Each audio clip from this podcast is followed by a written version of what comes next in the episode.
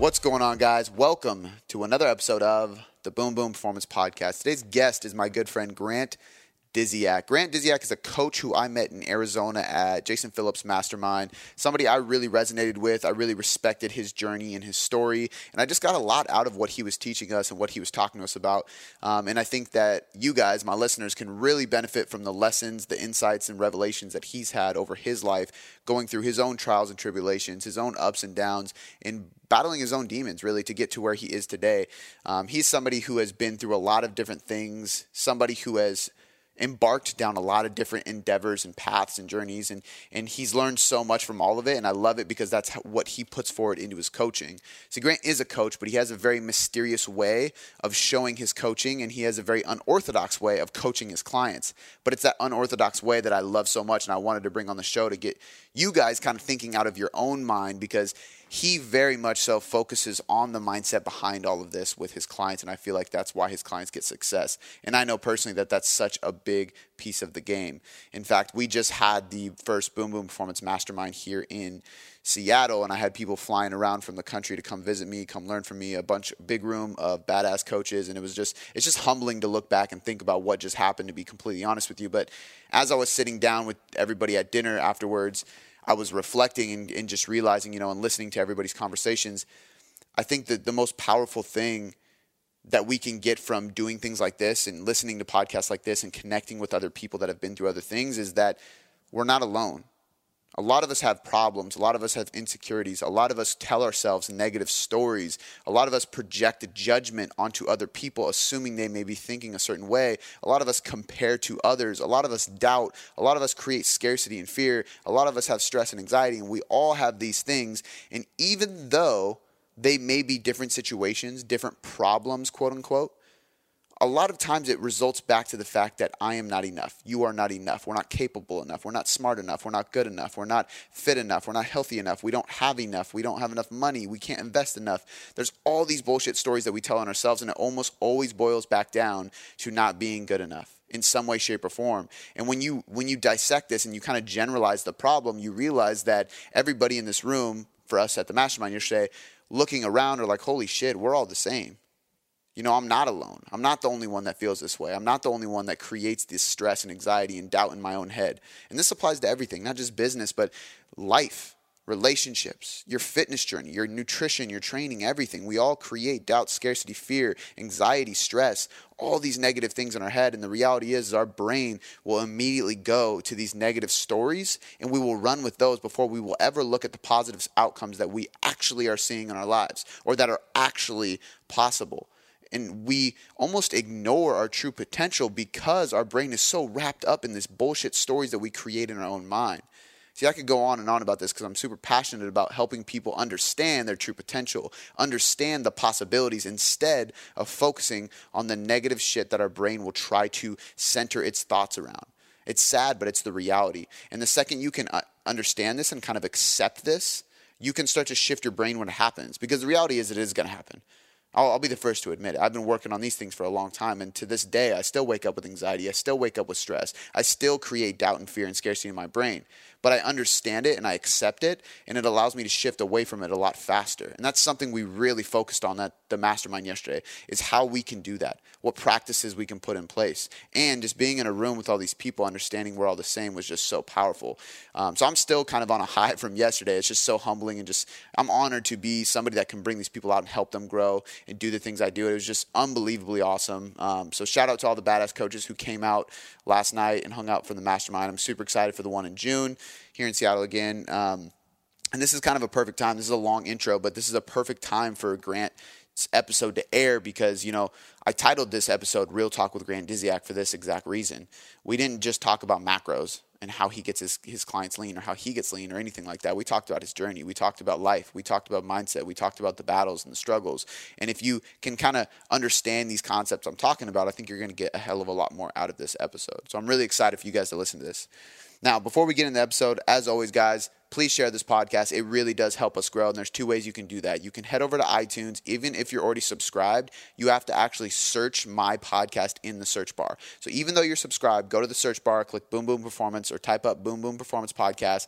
Click the podcast. Please leave us a five star rating and review. We really do appreciate those, and they help us grow in iTunes, which is super important to help us get a bigger reach, reach more people, and help more people. And you can be a part of that movement. The other way you can do that is really great too. You can actually take a screenshot of the show, put it on your Instagram story, and you can tag me and Grant so we can both see who is listening to the show, and then your followers can see who's the what the show is about, and hopefully they listen and they get better results and they change their mindset. Because the reality is, is this podcast is all about free results. I want to help as many people as possible, completely free, and you can join that movement and you can help us do that by spreading the word. So I would really appreciate it if you took a screenshot, post it on your Instagram story, tag myself at Cody.boomboom, tag Grant at Grant Me a Body, all one word, um, and we'll see who's listening to the show. And we would really appreciate that, guys. Without any further ado, let's get on to this awesome episode with Grant Disiak.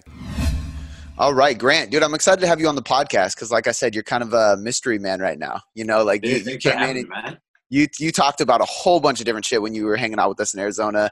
Um, if you go to your profile, you're not specifically selling anything, and I've even watched your stories of you saying like, "I'm not selling you something. I'm just giving you this and that and lessons." And you always have a lot of wisdom talk, man. So I'm really excited to just jump into your journey. But for those who do not know who you are, can you give us a little idea? Give us your story in a nutshell. Who is Grant? Yeah, man. I uh, I live in Columbus, Ohio. I uh, I played football in college at Ohio State. I walked on there. Um, I I'm from Ohio. I'm born and raised here. I've been here my entire life. And uh, dude, I get it all the time. People are like, "Why do you stay there? Like when you can go anywhere with what you do for a living?" I'm like, "Yeah, I know. It's just something I love about Ohio. It's like, and they're like, "Oh, it must be the wonderful weather, right?" As I look outside, I'm like, "Give it like 20 minutes, it'll be different." But Yeah. uh, It's the same over here in Seattle. I get it. but uh, no, I, I was raised uh, by pretty much my mom, my grandma, my sister, my uncle. Uh, so I had a really tight knit group of fam- I have a huge family outside of that, but um, those are the people that raised me, and amazing people, super old school, like my grandma, like everything about being a gentleman. Like you, you didn't open a door, hand upside the head. Um, and, and it was cool, like to have my mom and my uncle because they would like spin perspective on like the things that she would preach to me. Um, and then my sister, uh, I, I have a ton of sisters, but I have one blood sister, and she is four years older than me. Uh, and I, I think everybody needs someone like my, my sister in their life because it's like the one that took a bullet for the team in every aspect. Like she did all the dumb shit before me so that I didn't have to. And she knew I looked up to her and idolized her. So she knew she could tell me not to do it. And I'd be like, all right, that's a good idea. I should probably not do that. So that was a little blessing in disguise. Uh, amazing support system. Um, after I played in college for a while, I uh, I got sucked up into the bar industry pretty hard. Uh, loved it. I ran I ran venues for uh, eight years total. Um, I was at one spot for seven years, right in downtown Columbus, and it was such an awesome experience. Like people talk about like the bar industry like with shame, and it's so weird because like with what I do, because I I did that, and I was, and then I I, I got into like fitness coaching and stuff on the, uh, at the same exact time. And people are so confused by it. They're like, "How do you work in a bar and you bartend and you help people and you coach people?" It's like two different spectrums. I was like, "Well, first of all, it's amazing job security. I'm gonna get you hammered at the bar and then you want to fix your life throughout the week." Uh, but no, I, honestly, I love it because here's the thing: is I'm big on principles. Uh, like I never looked at it like, oh, it's a bar job, and it's you know, I, when I was a bar manager, it's like I knew girlfriends didn't really like it, uh, but it's because of the stigma that goes with it, and that's kind of where I started this whole thing of like, dude, I just want to be something different. Like I love the fact that I I know what the stigma is about a bar manager. It's that you're doing cocaine off one of your servers' boobs at 4 a.m. in your office and like taking advantage of everything and drinking all night. Um, like I get it. I took so much pride in the fact that like I would be there till 5, 6, 7 a.m. It was because like servers or bartenders, whoever it might be, would be sitting on the ground in the office while I'm trying to like count down money and they're telling me about like their boyfriends or girlfriends or stories of things that were like messing them up or like keeping them from performing well. And you know, again, it'd be really easy for me. Like, that's not a job. I'm not a therapist, but I knew like my job was a, a manager. My job was to produce and make sure everything ran smoothly. And I started learning really early on, like the better an individual would be in every other aspect of their life, the better they can perform, like in business or in whatever capacity we're talking about.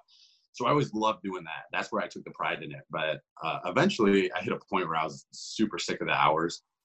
I couldn't sustain it six days a week anymore. And uh, throughout that time, I had a pretty pretty large weight loss. Uh, you know, I did the typical thing that most like college athletes do. They get done playing sports where you have somebody on your ass 24 seven. And then you're like, I'm an athlete. Well, like three years later, you're still acting like Uncle Rico. And you're like, I'm a, I'm a football player. and uh, you're still eating the same way, but you're not training the same way. You're not as active. And then you got, you know, working at a bar. Like, yeah, I did drink a lot more, uh, but I got to the point where I was about 295. And I think in about five months, and I don't recommend this to anybody, it was kind of a, there's a lot of aspects that changed my life drastically. Uh, but I went from 295 down to 225 in about four and a half, five months. Jesus. Um, and I think the biggest aspect of that was like I wasn't starving myself by any means. I totally changed my diet. Uh, I quit drinking on a dime, and it was so bizarre because like I just wanted to see what I could do, and it wasn't just like uh, you know people go out all the time. they're like, oh, drinking alcohol, like how many calories are in this vodka water? Like it's just 97 calories in this shot of vodka. No, it's not just that. It's it's that. It's the mixers you have. It's the chasers you drink with it. And then what does it do to your hormones? What does it do to your metabolism? Uh, it's the shit food you eat afterwards because you don't care as much about it. And you're going to justify that in your head that it's okay. And you probably forget about it by the time you wake up in the morning with a hangover, but you haven't slept really well. So you don't have recovery at all. And it's like, think of the, the most basic bros out there. Like, let's go to the gym and like get a sick pump on. And then we're going to go out and we're going to drink. So you're going to work out really hard. Then you're going to go out and dehydrate yourself all night. You're going to sleep like shit. You're going to wake up the next day. And eventually it catches up with you where like I was. And I was like, man, I can't even see my dick when I look down. Like, like what is this belly? Uh, so I had a huge weight loss transformation. Didn't really do much with social media at that point. That was back in like 2014. And I think it was uh, about it was 2015 when I, I, I got really sick of working in the bar all the time and um, took on training clients. And I kind of done it my whole life. I loved fitness and I loved training. I just didn't know what I was doing business wise. And uh, the guy that told me, he's like, why don't you train clients? And I was just like, yeah, that's a good idea. I'll do that. And uh, that was on a Thursday. And there, I remember being like, yeah, you know, it's going to be a really slow, rocky start. It, it's hard at first. You have to give away sessions. You have to build a reputation for yourself and a name and get testimonials. And then you can start like raising prices and increasing stuff. And I was like, okay, cool. And that was Thursday. And then I went to the bar and I bartended all weekend. And by Monday morning, I had like 60 clients. And and they were like, what the hell? And I was like, what the hell? And I was like, what did I do? I was like, I have no idea what I'm doing. I was training clients like one at a time every hour on the hour. And I, I mean, I was I thought it was awesome because that whole idea of like grinding hard and working and being busy, uh, but it was not efficient at all. And uh, about, I mean, it took it took me a couple months, but I started getting a lockdown on it. And I started learning as I went along, a lot of trial and error, but I loved it. And then I started moving into more online training because um, I realized I could scale that and I could reach more people. Um, did that, went and did a huge business endeavor with uh, a, a, guy that was a good friend of mine at the time. Um, pretty rough experience with that uh, financially, uh, and, and, it kind of forced me into this whole situation last year where um, I spent the majority of the year being broke, and uh, so I went from growing up not a ton, and then I lived in like abundance for a really long time because I was bartending and I was training clients, and it was just like there was more money than I knew what to do with. I wasn't like cocky or arrogant about it. I just I didn't. I'm like I never gave a shit. Like if I went to the grocery store, what I was buying, how much food I would throw away, or like I would just buy shit just to buy it sometimes. And then I went spent a year where it was like you felt like you like hit the jackpot if you put your credit card in to get groceries and it got approved. And it was like yes, like this is a good day. uh, so you know, and it was awesome. It stripped me down from so many non-essentials in life. And uh, the one thing I always say about it that had the biggest impact on me is it was the most broke I'd ever been and the richest I ever felt. And it kind of like propelled me into everything I do now. So explain that last part. You know, one of my first questions was going to be what the mental shift was from losing that much weight because that's a huge lifestyle change, man. You have to go through some mental barriers and mental shifts and changes. Um, so I'd love to hear that. But then I also want to touch on that last part you just said, like the brokest you've ever been, the richest you've ever felt. Like explain why that was and what lesson you've taken away from that, so we can kind of get an idea of what you're doing now and why you live the way you live now. Yeah, dude. Um, I think I think so many of us are always focused on the external and arbitrary stuff. Um, you know, we're we're attacked like like when you ask somebody what their fitness goals are, they don't ever say like, dude, I want to feel better in my own skin. Like very, I mean, some will, but most of them are just like, I want to be at this percent body fat. They don't even know what that means. They just know it's less than where they're at currently, or they heard somebody talk about it in a magazine one time. They go, I want to be at this body weight. My goal weight is this. Well, why is your goal weight that? Like, does that mean like, what if we drop that much fat off of you? Does that mean we also have to cut off muscle also to actually hit you, get you down to that? Like, you don't know what it means. We're attached to arbitrary things. Business. I want to make a million dollars what if you could make $20 million? Like, what, why, why put limits on stuff? Because we're attached to arbitrary things because we associate these arbitrary things with su- successes in those fields. So, you know, on the financial aspect, you know, like growing up with not very much, we all like, no matter what realm we're in, we all think the grass is greener on the other side. So you don't grow up with a lot. What do you want? I want a lot of money. I don't want to, I don't want to live this way you know, and with that being said, I, I always want to make sure it's very clear. Like my mother is a freaking saint. This woman worked her ass off 24 seven that we never needed anything. She made sure everything was taken care of in that capacity. But it's not like we didn't, weren't going on vacations. And I learned to appreciate uh, hard work and money from a super young age. So you think you want money. You think money's going to be what fulfills you and, and, and makes you whole and everything. So we chase money. We chase money. We chase weight on a scale. We chase a certain uh, poundage to bench press, uh, a certain status of a relationship. We chase all these things, but we never worry about the internal processes of how we're getting there. Um, you know, it's not that you want to make a million dollars. It's that you don't want to have what it really is. You don't want to have the stress of not knowing where your next meal is going to come from. You don't want the stress of feeling less, uh, and especially super strong for men is you know the, the, the issue of toxic masculinity and you talk to any guy, no guy's gonna be like, "Hey, man, I'm I'm pretty broke right now." They're like, "Oh yeah, dude, I'm doing good." You know, like you know, "Oh no, I, just, I can't go out tonight though." But you know, yeah, you look at my Rolls Royce over there, look at my big ass watch or what. Like, dude, it, it's it's stupid. It's all these external things. Like we feel the need to validate ourselves to others, um, and I think especially when we talk in the realm of money, you know, how I say it was the most broke I've ever been and the richest I ever felt. It, it was the most honest I ever became with myself about where I was in life. And in that capacity, start factoring like social media. What can you do if you don't like something about yourself? You can go on social media and create this whole avatar of what you want to be, or act like you're a big time baller, or you know, you can fake it as much as you want. The problem is what I think leads to so many of like the mental issues a lot of people are dealing with nowadays. Uh, and that's not to undermine them, but it, so much is based around social media because at the end of the day, that is not you it creates this whole identity crisis. But we don't just do it on social media, we do it in our social settings, we do it around our friends, colleagues, whatever, because we suppress all these things that we are. And when we do that the majority of the day, and then we have what 20 minutes when we're alone by ourselves in bed at night before we fall asleep or we're watching TV and we realize who we truly are.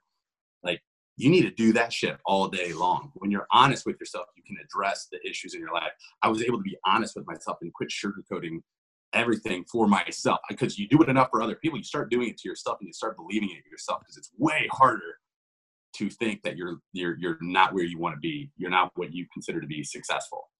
Um, and it made me quit equating like money with success. I started equating fulfillment with success and happiness.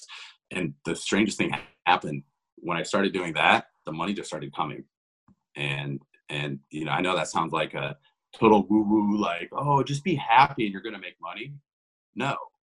When you realize what you have, when you realize your value in the world uh, and, and much more in the marketplace, but you quit marketing it and trying to be like, oh, I'm trying to make a dime and, and living in a scarcity mindset, even though I was in a scarcity mindset, like, how much fucking worse could it get? Like, I, it's not like I could lose money. I don't have any money. So what do I have? I have me, and that's where the only value I have to give. So I better play that card. And you start playing that card, and you start being authentic, and you start being vulnerable, and you start sharing. What you realize is everybody else is in the same boat. Like You know, we everybody talks about society. We talk about weight loss. We talk about body image. Well, society makes me feel like I should be this, or I feel like I need to uphold this standard because based on society. Like, who do you think makes up society? It's us. It's all of us. And if I feel that way, and you feel that way, and she feels that way, maybe we all feel this way, but we all just suppress it. We all hide it. And it's just like nobody wants to be the first person to dance at the prom. But as soon as someone da- jumps on that dance floor, everybody else goes out there. So like, what if one person sets the platform for other people to feel comfortable? Be like, yeah, like I feel this. Like I have mental issues. I have body image issues. I have issues with my business. I have these things because that all equates back to being honest with yourself. And like, think about it. Like when you're saying, like, you know, you're telling me about how you like you hurt your knee. How bad do you not want to go to the doctor and find out what's actually wrong with you? Because right. As soon as you, as soon as you do, it's in concrete. But guess what? If you were to deny it, you would experience issues and pain your entire life. It's not like it's just going to cure itself. It's hard to hear the truth. It's hard to hear like the facts of, uh, of the bad side of it. But guess what? As soon as you do that, you can find a cure. Now you know exactly what surgery you need. You know, it's like, you know, and I always make the comparison. It's like if you're walking around and you have cancer and you're trying to deny it, but you know there's a health issue with you, what do you, uh, I'm, I'm going to take some Tylenol. I'm going to take some Tylenol. Hopefully it's going to cure whatever's wrong with me because you don't want to go to the doctor and face the hard truths of what's actually wrong with you. We do it all the time. We do it in every aspect of our lives. We deny the things that are actually wrong with us or where our shortcomings are, or where our pitfalls are. Dude, the quicker you own up to those things and take full responsibility for fixing them instead of putting the blame on other people who are like, being like, oh, I'm in this situation because so and so did this. Like, I never once looked at my situation last year and said, this is somebody else's fault. No, it was every aspect of it was my fault. Because of that, I wasn't waiting on somebody else to fix. I wasn't waiting for someone else to come in and save me. I had to do it myself. And that's the problem. We, we don't face what the hard truths are. And because of that, we put the blame on other people. When you put the blame on other people, we also put the responsibility on other people to fix it. We want other people, like Will Smith has a, has a, has a cool speech on about like fault and responsibility. Like, dude, it's not my fault that I grew up in an abusive father. Like, it's not. Does that suck? Yeah. But if I, I'm not going to gain anything in life if I just hold on to that resentment and, and anger forever. It's my responsibility to, to make something out of it. I love and, that, dude so many so many big keys in there. I, I posted something in uh so we have the mastermind this weekend and i'm i'm basically posing questions and everybody has to film their answer. And one of the, to yesterday's question was what is the biggest lie you're telling yourself? And every single person in some way shape or form basically said i am not enough in some capacity.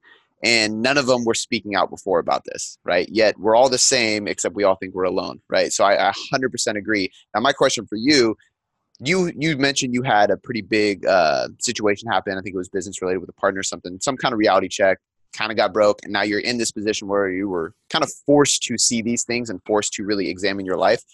What what do you give clients to do? What do you advise people to do that basically we don't want to wait for some shit storm to happen, but we need to have this reality check before something does happen. Like what practices, what what things are you doing with your clients to help them get into this mindset? Because I agree literally everything you just said, man, I agree so much, and I've experienced so much of the same things, like right on the money. But I'm just curious, what do you put into play for people to actually start shifting? Right. So uh, I think that the the the biggest shifts that people make is, or, or that one person can make. I mean, there's so many variables you factor in, like factor in insecurities, uh, insecurities, embarrassment of things, um, comfort levels of things, uh, our ability to be honest or dishonest with ourselves even. So it's like just a whole shitstorm of stuff that like you're like everyone for the most part are waiting for all the stars to align perfectly before they can like achieve where they're trying to get to on top of it being motivated on top of it not dealing with, depression or anxiety or worrying about what other people think of them or imposter syndrome or all this different bullshit out there. Um you know and and like kind of like you said how i went through all these things my biggest goal in life is to never have anybody that I can reach have to go through and experience the bullshit I've gone through. Because here's the thing: at the end of the day, like we talk about, society does this and society does this. Okay, there's a lot of people out there, and guess what? There's 8 million people on this planet, and I always say, like, if the odds that somebody else is going through the same struggles that you've gone through, but if you're here right now, you figured out a way to get through that. You're past that now. If you don't share your roadmap to do that and help other people out, you're an asshole. Like so many people get resentful, and it's like that whole hazing thing. Well, I had to go through it, so they need to go through it also. So, um, But the easiest way to get through all of those different lies, all that different, those different aspects and variables, dude, you gotta cut the bullshit story you're telling yourself. It's it's the only thing you can do. And and by that, there's two stories always running. There's reality, what everyone perceives, and then there's bullshit. There's the things that we're telling ourselves to cover up our insecurities, to cover up all those things I talked about that we don't want other people to know about, that we're scared to be vulnerable about, that we don't want to put out there. Um, and I'm not even talking in the capacity like, oh, I have to put this on social media, but I'm talking about if I'm broke, most people don't want to admit that. They don't want to feel that pain, the, the, the stress, the anxiety of being broke. So they also don't want other people to know that they're broke because then they're embarrassed by it. So what do I do? I, I lie to you. I tell you a bullshit story. And if I tell you it strongly enough, and if I can convince you of it, maybe I can convince myself of it, which is going to help me relieve myself of that stress. At the end of the day, rent is still due. And at the end of the day, you still have to eat food. So when you get people into a situation where they quit lying to themselves and they quit lying to other people, the first thing they have to do is quit worrying about what everyone else thinks of them. Because we don't even tap into ourselves because we're always so concerned with like other people's opinions, their validations, like what they think of us, how they're talking about us behind their back. Like, who cares? It doesn't matter. Like, you have to get past that to even be able to tap into yourself. Uh, so that would be the first thing. Um, and the way I do that with my clients is we do videos every day, every single day, back and forth. I give them, I give them something to think about, something to pose. Because here's the thing, I talk about a lot also in the terms of marketing. Is you know people are always out there making promises. It's like most coaches out there, like I like I guarantee you're going to lose X amount of pounds in X amount of days. Or did, like, how can you make a promise like that to somebody? Like, you're, you're just making a general blanketed statement. You're going to lose 30 pounds in, you know, six weeks. Okay, cool. Well, what if that is a female that hears that that's 120 pounds? You're telling you're going to make this girl 90 pounds? Like, is that healthy? What if it's somebody that's extremely obese and they're 500 pounds and they're going, oh, cool, that's a dream come true. Okay, so you're going to take them down to what? 470? They're still not healthy. So we we sell dreams, and there's so much bullshit marketing out there, and there's all these things that I tell clients, I'm like, dude, like I can I can you can have these things they're there for you i'm not guaranteeing them because i can't guarantee that you're going to do the work it's all relying on you actually putting in the work um, so they have to do that so we the the easiest way to start it is you have to look at yourself. Try being in an argument sometime. Be in an argument with your significant other. Anybody listening to this be in an argument with your significant other and and start losing your your your temper. Go look in the mirror while you're doing it. Watch yourself. And you are going to mind fuck yourself. And you're going to be like who is that? That is not me. Because when you look at yourself you cannot lie to yourself. You can't bullshit yourself. You can't continue to justify all these things. You see yourself so my clients they respond to my i send them a video every single night and it's kind of like i do those rants every morning but it's pertinent to whatever area of life we're focusing on so they get a two three minute video from me every single night they watch it let it manifest while they sleep it's part of setting up their morning routine in the morning they have to allot me 10 minutes in the morning to rewatch that video and send me their response. Doesn't matter what they say. Doesn't matter. It, it, like it's not like I might be talking about being cheated on, and they have to have been cheated on to be able to respond. It's the principle. Like whatever I pulled out of that to learn about something else in life. Wherever your mind goes, get comfortable with it. People aren't comfortable with how they think. They're scared of how they think. They're embarrassed. They're ashamed of it half the time. So if I'm talking about getting cheated on, and you think of a hippopotamus, like, dude, cool, talk about it go with it. You better tell me an awesome ass story about this thing, though. Like, don't be ashamed of it. And what happens over the course of, uh, it's a total of 84 days. It's 12 weeks long. Uh, we do videos uh, Monday through Friday, so t- I think it's a total of 65 videos they get, and then we do a, a one-hour FaceTime check-in every Sunday. Um, that much looking at yourself, speaking your mind, and starting to let it go, and realize like I provide a safe zone for them to feel comfortable just saying whatever they want. The reason you don't know anything about this, if you look at my profile, is because I don't share it. Because I'm not trying to get their testimonials and stuff. I'm trying to have a true change in their lives. It's not about marketing to get the next round of people in. I got to focus on the people that I have right now, and it's about them. And if they think they're scared I'm going to be putting it out there, if they don't feel that trust, dude, they're going to pull back because they have to get over that hump of I really don't care what anyone thinks of me. But you have to figure out how you think of yourself first. Man, what what made you go from uh, like fitness into so much of? I'm assuming you still help people lose weight and change their body and things like that, but obviously the mental side of things is a big part of that. Or whether it's in the middle of it or that's what leads to those fitness and health results like what made you personally want to go that route instead of just fitness and nutrition? I'm just curious because you're obviously so passionate about this part of it. Yeah man. Uh, so so fitness is still part of this entire program because at the end of the day uh, every single person from uh, the the scrawny little dude in high school that's getting shoved in a locker to the most elite bodybuilders that I know, everybody suffers from body image issues and they're insecure about their body. It doesn't matter what level you're at. And you know, we all step outside. What do we do? We're like, oh, oh my God, like I have a pimple on my face. Nobody cares. That person that you think is gives two shits about that pimple on your face is like, oh my God, my split ends. and the other person that you're worried about is like, oh my God, uh, do, do, are they going to make fun of the outfit I'm wearing? they don't see those flaws that you see in yourself all the time. And when you realize that, you empower you like, yeah, I have a zit on my face. Oh, you want to make fun of my skinny jeans? Yeah, I vacuum sealed them. They're even that much tighter. Go ahead and make fun of them. Tell me that it makes me less of a man. Like, who cares? I like them. It's what I want to wear. Uh, but when you realize that nobody cares, and anybody that is projecting those kind of things onto you, it's just a reflection of themselves. It's because they're so insecure about something with themselves that they want to take the attention away from that. And if I can make it a little bit worse with you, the relativity is going to tell me my issue's not a big deal. It takes attention away from me. I can't get judged then. Uh, I grew up with that my whole life. Um, you know, uh, and it was that thing. It's, it's like it's, it's it's weird. I mean, it makes perfect sense to me because I experienced it so many times. Is worrying about what everybody was wearing when you'd be going out or around people. It's like I want to fit in. I want to wear the right thing. Like, is this too much? Is this too little? Like, oh my god!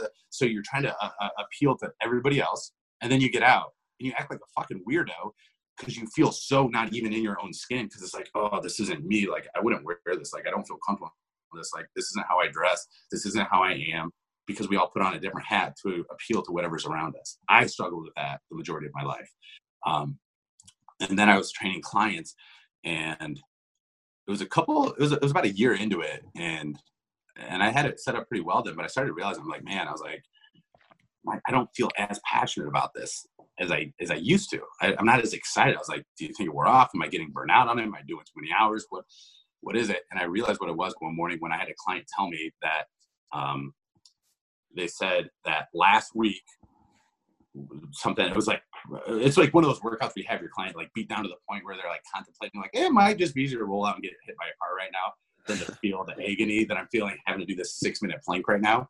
Um, and they're so broken down and they're like crying and i'm like i'm like are you okay and we talked for like 15 20 minutes after the workout and all this stuff came up about their relationship and their job and all these different things and they tell me about you know like you know they're they're getting close to a point of a divorce and they're um, you know they don't think they they they're probably going to get fired from their job and they don't know what to do and they're looking elsewhere and they don't feel comfortable at their job and all this stuff we talked about it so two weeks later, they brought it up to me and they're like, dude, they're like, I went home. I was in a better mood with my husband that morning.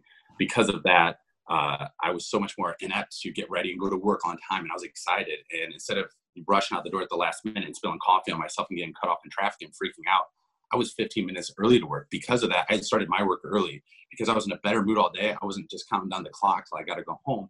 And because of that, I was done so much earlier. I started helping people else around the office get their stuff done. And I just kept doing it. That was only two weeks. I just got a promotion yesterday. And on that day, I went home and my husband had made me dinner.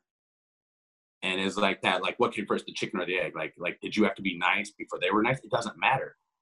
They took responsibility instead of causing fault and putting fault on everybody else. They took responsibility for their life and they made actions happen that they wanted to see happen. And it was like a waterfall. And what I realized, I was like, dude, this all happened not because of me, but because we had a conversation in a moment where you were so broke down. And this person, very, very wealthy. And what I realized, fitness is a Trojan horse to get into people's lives. It's it doesn't matter how nice you are, how funny you are, how much money you have. you can have you can be a billionaire.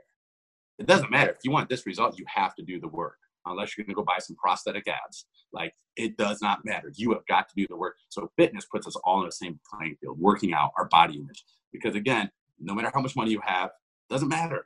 You're probably chasing more money because you can't get your body to where you want to be. So you're trying to compensate.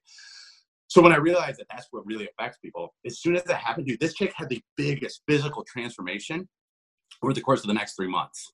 And I had already worked with her for about six months before that. And it was very stagnant. And what I realized is everyone's chasing their physical side of stuff, like because what you can control that. So what happens? You get out of a relationship.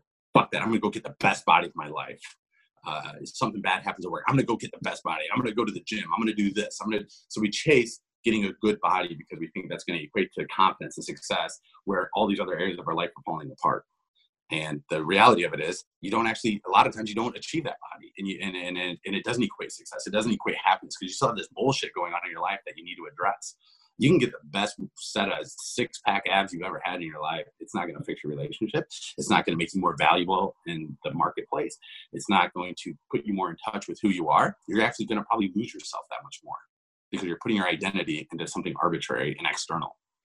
Um, so I just started realizing that the real key to health and success is to actually get everything internally firing right. And it's these other aspects of your life. So I broke life down into five areas and realized with fitness is the one that we always put as the priority.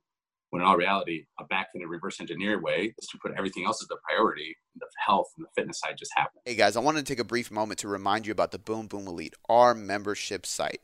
This is literally the perfect place for you. The reason I know this is because you're listening to this podcast, and anybody who listens to this podcast is a go getter and an action taker.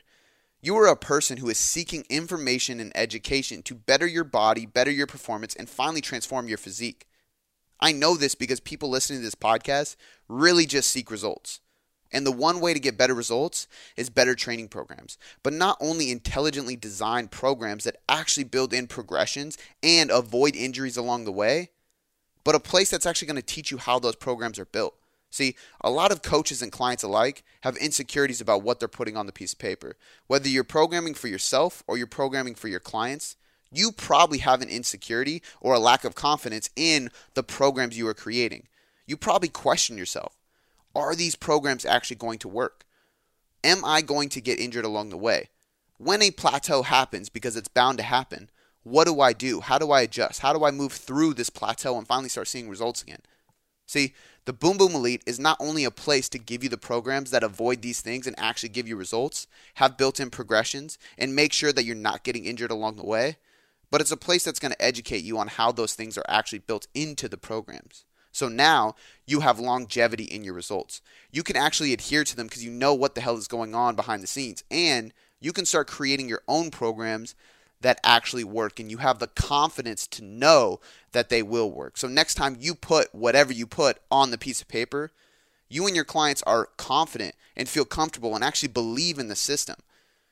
Not to mention they're actually going to get results, which is the reason why we do this in the first place. So, because you're listening to this podcast, and because I know you're perfect for this, I wanted to take a second to just remind you about the membership site because this is the place that I spend every single day communicating with the environment, communicating with the community about training, about nutrition, about supplementation, about all the things that go into side of coaching.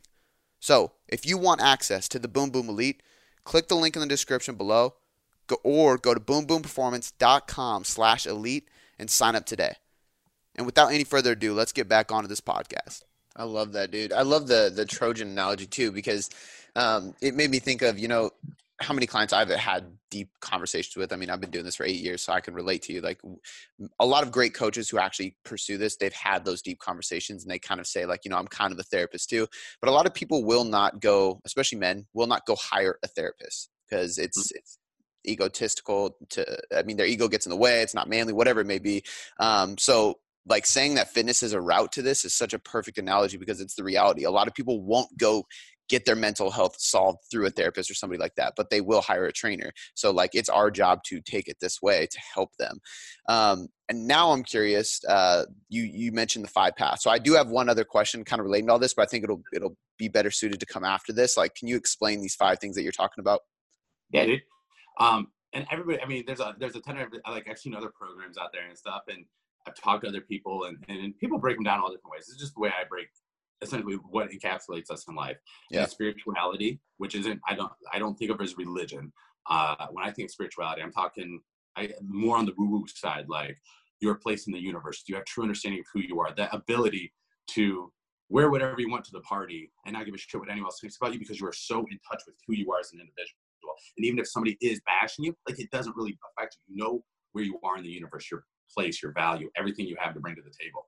Um, and you're not wrapping it up into external components. So spirituality and then business. So uh, business being your business, launching a new business, um, your all your financials, um, and then from there we go into uh, personal, intimate relationships, uh, because in that area is where you're going to find the people uh, where people find their most comfort. Because like, what does everyone say? They, you know, l- let me backtrack. When we talk about spirituality, you're gonna, we're going to find the areas that people are uncomfortable with themselves, the hard truths that they don't want to face about themselves. In business, we're going to find the areas where people are trying to mask things with money or, or material goods, cars or watches or all these things to give a lot of the external components. Um, when we go into intimate relationships, we're going to find the areas where people are uh, super comfortable, and, and, everybody says the same thing. It's like, oh, I can. It's, it's, that one area that I can just be myself. I can truly be myself. I'm not judged. I, I, you know, I feel so good with them, um, and that's great. And that's why that's in the middle because that's essentially what we're trying to encapsulate throughout the entire thing. Because then we go into family relationships, and family relationships is where we, like your mom, your dad, your brother, like growing up, it's where we find the the, the insecurities, the things, the deep rooted issues that you learned at a young age, the things that affect you now as to why like I don't like lampshades. Why? Oh, it came, comes out that when you were six years old, you got hit by your father with a lamp. Like it's little tiny things like that. Uh, and it sounds so weird. that's a weird example, but it is like yeah. shit like that is what comes up. Um, uh, and then we finish off with fitness and health. Uh, throughout the entire program, we're we're doing workouts. They get workouts from me every week. I work with them on their macros. I explain these things to them. They get videos, uh, and it's not so much like here's how you do a bench press. It's why are we doing a bench press? But it all becomes subliminal. So like I incorporate a 15 minute warm up every day for them. Um, part of that 15 more, if, if I told you to get on a treadmill and warm up for 15 minutes, dude, that is the longest 15 minutes of your life. But if I give you a phone or you pick up your phone and you're going to learn something about what you're about to do, you're vested into it. You're that much more excited to do it. You, that 15 minutes passes by. So I give a breakdown of how to understand fitness, how to understand health, how to understand nutrition, how to understand what we're doing in the gym and everything you're about to do that day. So that you do that over the course of 12 weeks, you lose that lack of confidence in the gym or you think everyone's judging you. You, you learn why you're in the gym. You learn why you want to get bigger. You understand why you are searching out having a six pack, the what, and you really start to understand why you're chasing those things. But we teach you how to get to that point. Um, so we do all that, and you know, it's just those are the five areas that I kind of break it down into that I think make up us as individuals. I love it, man. I think uh, I think education for clients is so important. We talk about all the time because we do the same thing. If we don't tell you why you're doing something, your compliance and consistency with it is going to drop so much. You need to understand why you're doing what you're doing in order to stay consistent with it. And we know consistency is the key to all long term progress. So now that we've kind of touched on the mental side of things, your implementation of these things, like what you're focusing on with clients, what you focus on with yourself, I kind of want to circle back because you mentioned briefly and you told a little bit of a story about it when I met you in person about your father. Um, and I'm assuming that had to come back into your life at some point to teach you some of these lessons and i'm just curious of what that has done for you and like the good and the bad especially because number one there's a lot of people listening to this that didn't have a dad around don't have a dad around had a bad relationship with their dad whatever it may be and they let that hold them back or that dictates the way they act in their relationships or with their kids so on and so forth. Um, and i think to, in today's society i mean shit i've been on a podcast about this. I've had other people on my podcast about this. It's just such a big like movement right now this like um, I don't know if it's just the dad movement, whatever it is, like successful dads, like being like great dads and, and uh, opening up about like how your dad wasn't there. I mean, I've been to business events. I don't know if you're familiar with Wake Up Warrior, where the guy said, you know, there's like thousand guys in this room. He said, raise your hand if you had if you had an issue with your father, if you had dad issues. And like 99% of the guys in the room raise their hand. All like big winners, successful guys, paid a lot of money to be there and it's just it's just a common thing and i think that holds a lot of people back so i'm just curious of like if you want to kind of tell your story or just want to kind of dive into like what that has taught you in today um, that helps you keep making these mental wins i guess you could call it yeah man um so i guess i guess like ultimately the whole thing is is like I, I mean i can sit here and be like yeah like all of us were beat by our by my father like um I mean, I, I, think he like broke my brother's leg after a football game when I was super young because he didn't rush for enough yards and they lost.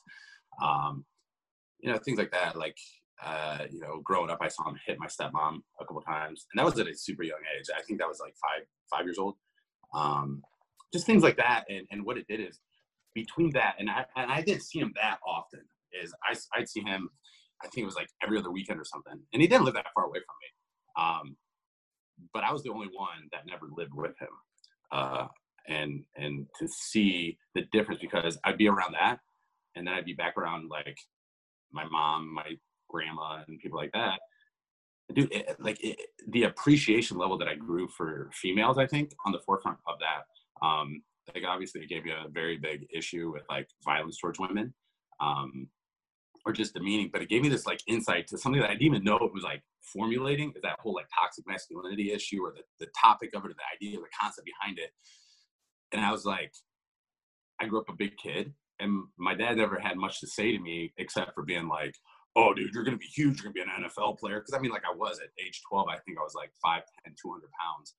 Uh, however, like two years later, if you look at like basketball photos, I was the giant. And then like two years later, everyone else just kept going up, and I just stopped. I, I basically have been this size my entire life. Uh, but uh, but more than anything is he showed me everything like I don't want to be and I don't want to act like, um, which which is funny because my mom showed me everything I do want to be and how I do want to act. You know, like there's things to this day like I, I tear up when I think about what she went through. Like uh, think about when we get out of relationships. Uh, what do we want to do? We want to bash that other person so that everyone else feels our pain of what we went through. because we want everyone to be sympathized with us. We want them to hate that other person most of the time. Um, and then I think about the shit that my mom went through that I've heard from like other family members, not even my mom. My mom never came to me like, uh, you know, your father used to beat me. He cheated on me. He took all the money. He tried to make our, my business bankrupt. Um, that wasn't her. She was never trying to build a case against that because she knew that the truth always plays out and that people need to develop and, and, and create their own opinions for themselves. Um, so she showed me how I want to be, and that was like such a long lesson. I I can't imagine going through that trauma and then looking at your son, who she loves because I'm awesome, and telling me, dude, I still want you to like have a good relationship with your father. Don't say anything bad about him, because she never wanted to be the person that was like influencing me to make this. And what it did, it made such a strong, much stronger, impactful opinion and ideology of the entire situation uh, than if she were to tell me all these bad things about him. And you know, and it's so funny how it plays out because if I look at that that analogy of like my father showed me how like not to do shit in life, and my mom showed me how to do stuff in life. Uh, it's it's like when we look at like motivation in life is we're we always talk like yeah I'm motivated or like we we try to listen to the best podcast or we try to listen to some awesome YouTube thing or sniff an ammonium cap and listen to some heavy metal music, throw it against the wall it doesn't matter. Your ass is still going to get buried under that squat because motivation is fleeting. It goes out because until you take it and you make it internal and you make it into inspiration. So I would look at motivation as like a pull, or I'm sorry, a push, a pushing factor. Like, and it tells you all the things that you don't want in life.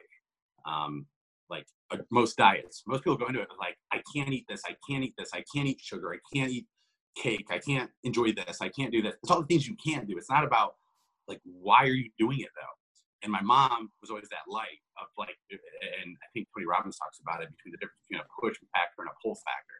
Like, I, it was pulling me to do the good things in life. It was pulling me to live a good life. It was pulling me to be moral and have my own ideas and be myself. But it factors over into the way we handle ourselves in the world. And in the most tangible light I can see is uh, my coach pointed out to me last year when I was talking about my ability to speak. I was like, man, I was like, I can't talk. Like I get up in front of people, and it's not that I'm nervous. It's that all I can think about is being super empathetic. I'm thinking of what everyone. I know I want to get this good message out, but I'm thinking of what everyone in the audience is thinking, or like what their roadblocks are going to be, or what's going to shut them off to my message. So I'm more concerned with trying to knock down those those barriers that I don't even know if truly exist. That's me, and I'm thinking about it, and I'm like, I get so jumbled up because I like I'll do all that, and then I'll get like part of my message out, and then I'm think of the next thing I'm gonna say, and I try to knock down all those. So I never get. And he's like, "Yeah." He's like, "You know what you're doing?" He's like, "That's your father. You're you're so focused on not portraying your message the wrong way that you're never proactively getting your message out. That you're, and it's what we all do all the time. We're so focused on I don't want these people to not like me. I don't want these people to make fun of me. I don't want to do this the wrong way. That we don't ever actually show our value. We don't ever show like our light. We don't actually show what our skill sets are. You know, so think about being in a board meeting what does everyone do? Everyone keeps their fucking mouth shut all the time. And that's why you stay working in the paper room your entire life because you go, oh, I'm gonna say, oh, I don't want to get in trouble. I don't want to get made fun of, and I don't have, I don't want them to be like, you have no business saying that. But guess what? It's the motherfuckers that open their mouth and share their value that's like, who is this dude? And he's getting a promotion right now. Like that's what pulls you forward. So if there's anything I took out of that and all that rambling I just did, it would be to quit focusing on worrying about doing shit the wrong way in life and start going after the positive. Be proactive. Don't stress all the time about like, yeah, there's risk with everything, but again, there's reward on the other side of it. Like you're never going to experience it. And what happens? We stay in this comfort zone where it's like, I don't have to risk anymore. I'm also not going to get more reward, but I'm comfortable right here. And life isn't about staying uh, plateaued. It's about progression. It's not always about reaching the summit. It's about progressing towards that summit. That's all it is.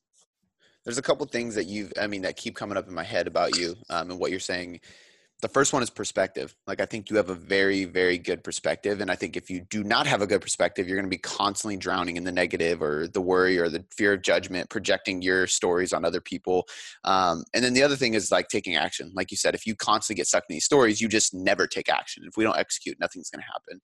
So the way I kind of want to wrap some of this up is and especially because people are always asking me like what is your morning routine? Like what do you do in the morning when you wake up? And it's like a big catchy thing. I'm just curious like i want to know a little bit more about your day-to-day life. So how do you stay so positive with your perspective and consistently take action like what does your morning routine look like? What practices are you doing in your day like meditation any journaling things like that? Um, because obviously you're teaching a lot of people this and they're seeing success but you have to live it just as much if not more to consistently see the same results and obviously be that light for them. So i'm just curious like what does your day look like? What do you do um, to stay this way? Yeah man um, anytime i tell anybody this it's like I, I, I do preface this with the aspect of just the same way we look at people and we're like, oh, I want to have what they have. And we go, or we look at somebody with like the body we want to have. We go, oh, I need to do everything they do. And we try to embody exactly what they do. It's not that. You got to take the principle out of it. Like, yep. what do they do? They're consistent. They go to the gym. It's not about that you're necessarily workout for workout, exercise for exercise, and nutrition, macros, everything that they do. It's going to give you that same result. You got to pull out the principles and apply it to your life. So yep. when we talk about a morning routine, the biggest thing is in that I have to wake up at the same time. I have to do it in this order, and I have to do the exact same things, and I have to eat the exact same things, and go about it the exact same way. Pull the principle out of it. I'm doing things that are self for self development. They're for myself. So if there is a principle about my morning routine, it's all about serving myself and being as selfish as hell as I can possibly be before I even look or consider anybody else exists in this world. I love that. Um, you know, and it's it's weird, man. It's like it's so hard because we grow up with this concept of thinking selfish is bad. Dude, selfish is the most unselfish thing you can do. I'm not talking about knock over the old lady reaching for the last box of cereal at the grocery store. I'm talking about uh, like what do you what what did most people do in the morning? You wake up, you roll over, and you grab your cell phone. Right? Yep. Yeah, exactly. You go on social media. So what do you do when that happens? As soon as you pick up your phone, you look at social media, you start comparing. You start going, my life's not that good. All the while, social media is a highlight reel. So no matter what, your life isn't as good as that. It's never gonna be. Their life isn't that good. It's not real. Yeah. You know what I mean? Um, for the most part. There are some yeah, yeah.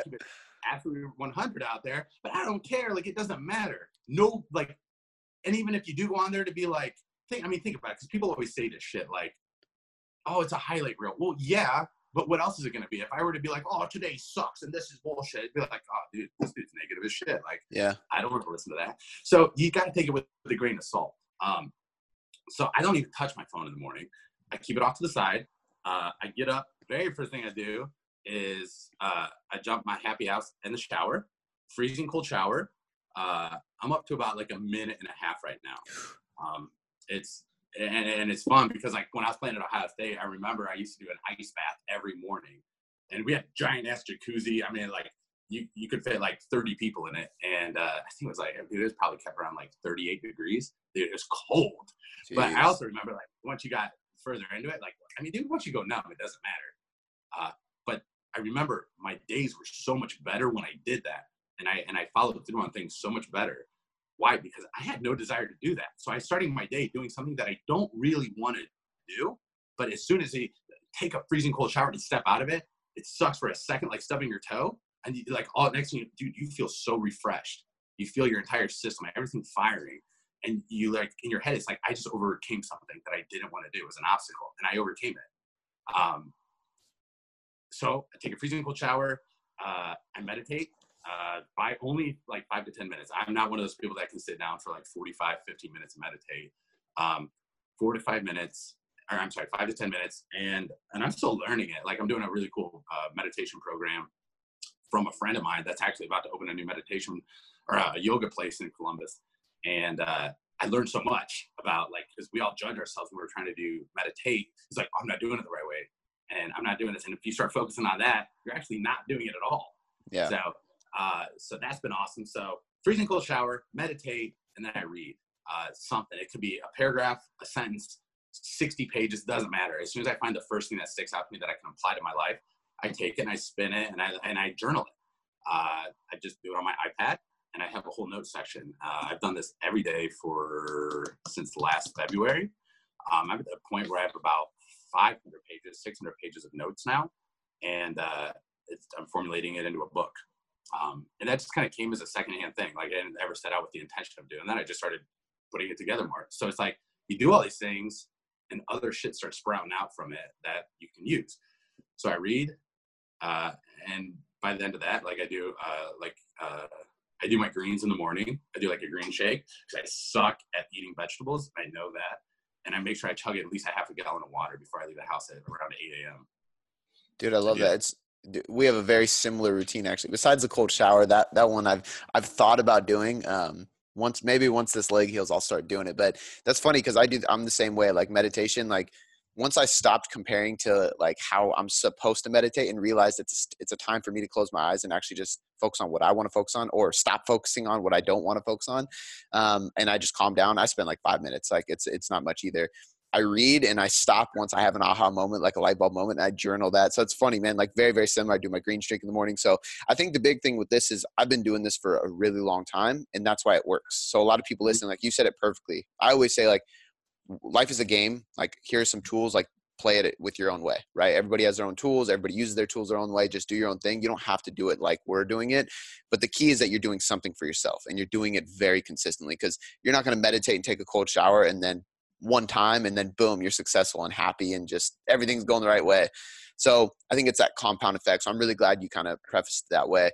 Um, and I think it's applicable. I think everybody can take that and actually do something with it because it's just it's just something in the morning. Um, oh, and then last but not least, no phone. Like that was the biggest thing I think that everybody needs to listen to is like I, I even have my alarm go off on my phone.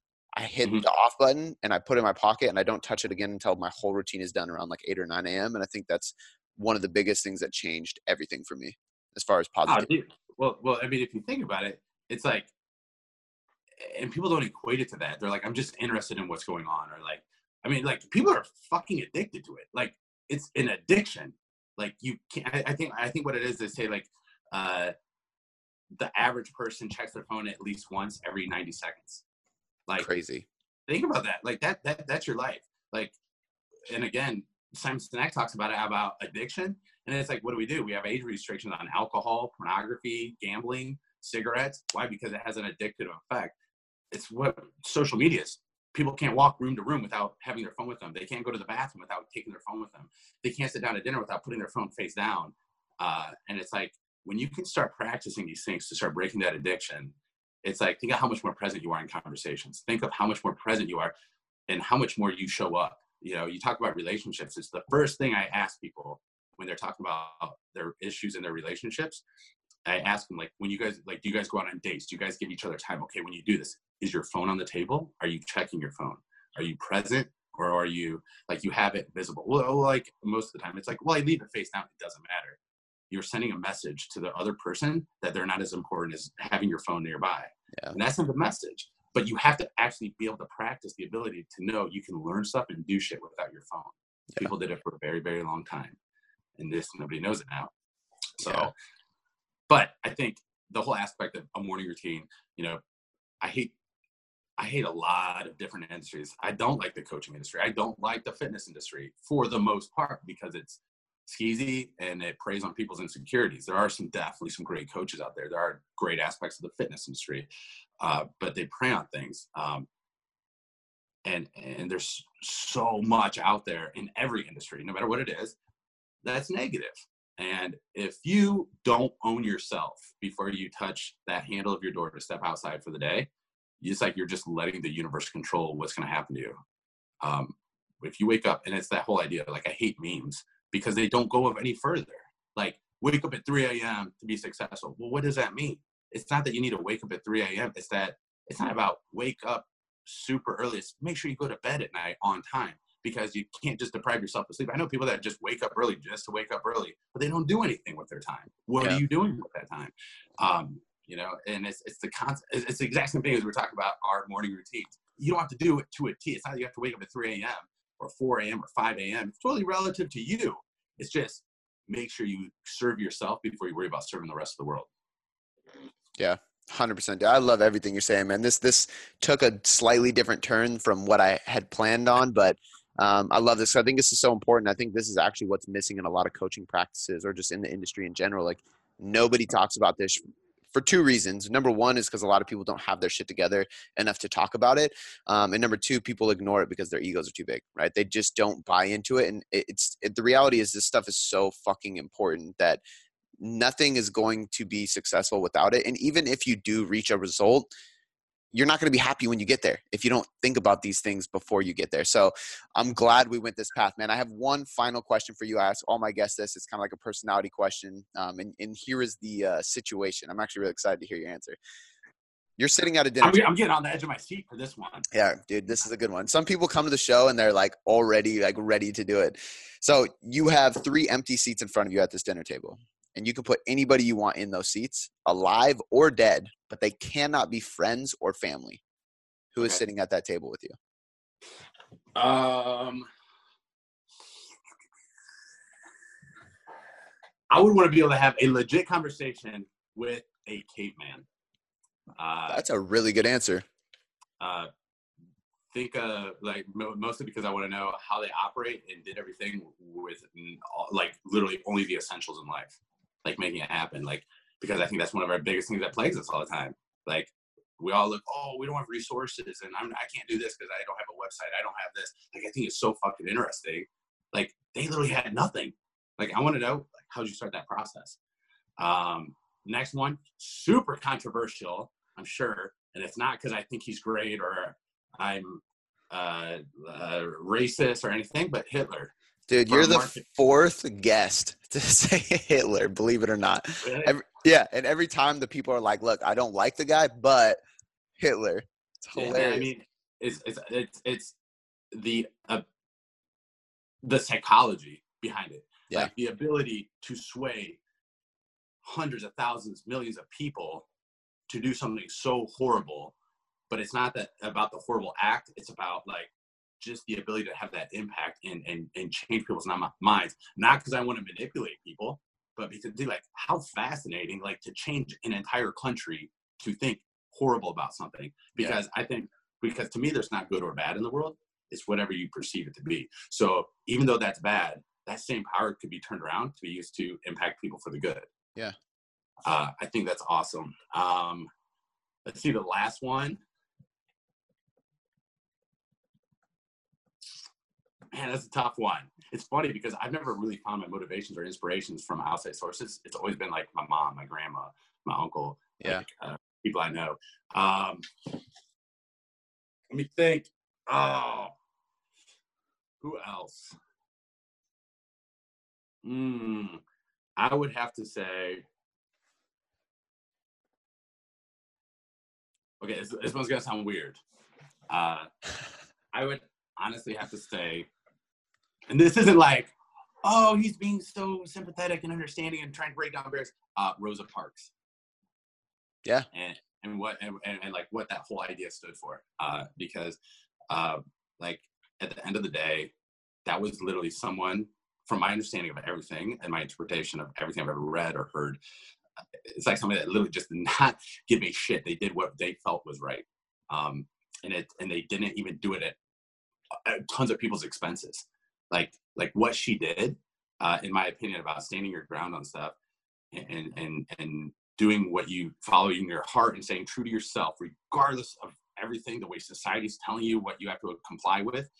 Uh, I think it's how everybody should be every aspect of their life every single day.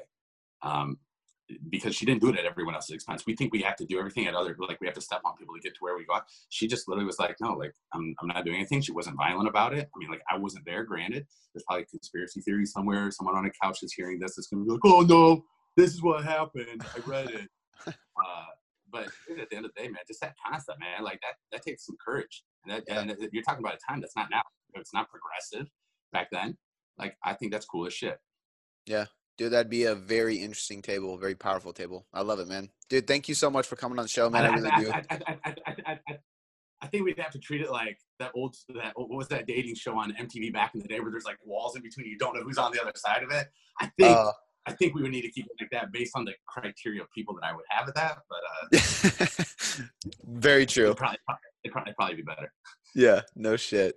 Well, dude, thank you so much for coming on the show, man. I really do appreciate it. I've been excited about this since we got to meet, and we'll have to connect again because you, are full of knowledge. And where can uh, where can everybody find your stuff, all your stuff? I, I went, like I said before, I went to your Instagram. You don't even have a website on there, so it's like just free content there. Give everybody your Instagram uh, handle, but then also if you do have a website or other things that they can go check out, like where can everybody find your stuff? Um, I do everything through Grant Me a Body on Instagram. Uh, just one word, obviously because it's a handle. But um, pretty much every platform is grant me a body. Uh, I do Facebook. I, I, pretty much base everything. I don't know. I don't. I don't twat. I don't understand the Twitter. Uh, I'm like an old man in that sense. Uh, but yeah, Instagram for everything. I do my stories on there every day. I do rants on there every day. Uh, I think that's where like the majority of everything's come from. Like all my traffic for anything. I don't run like ads. I don't. I don't do anything like that.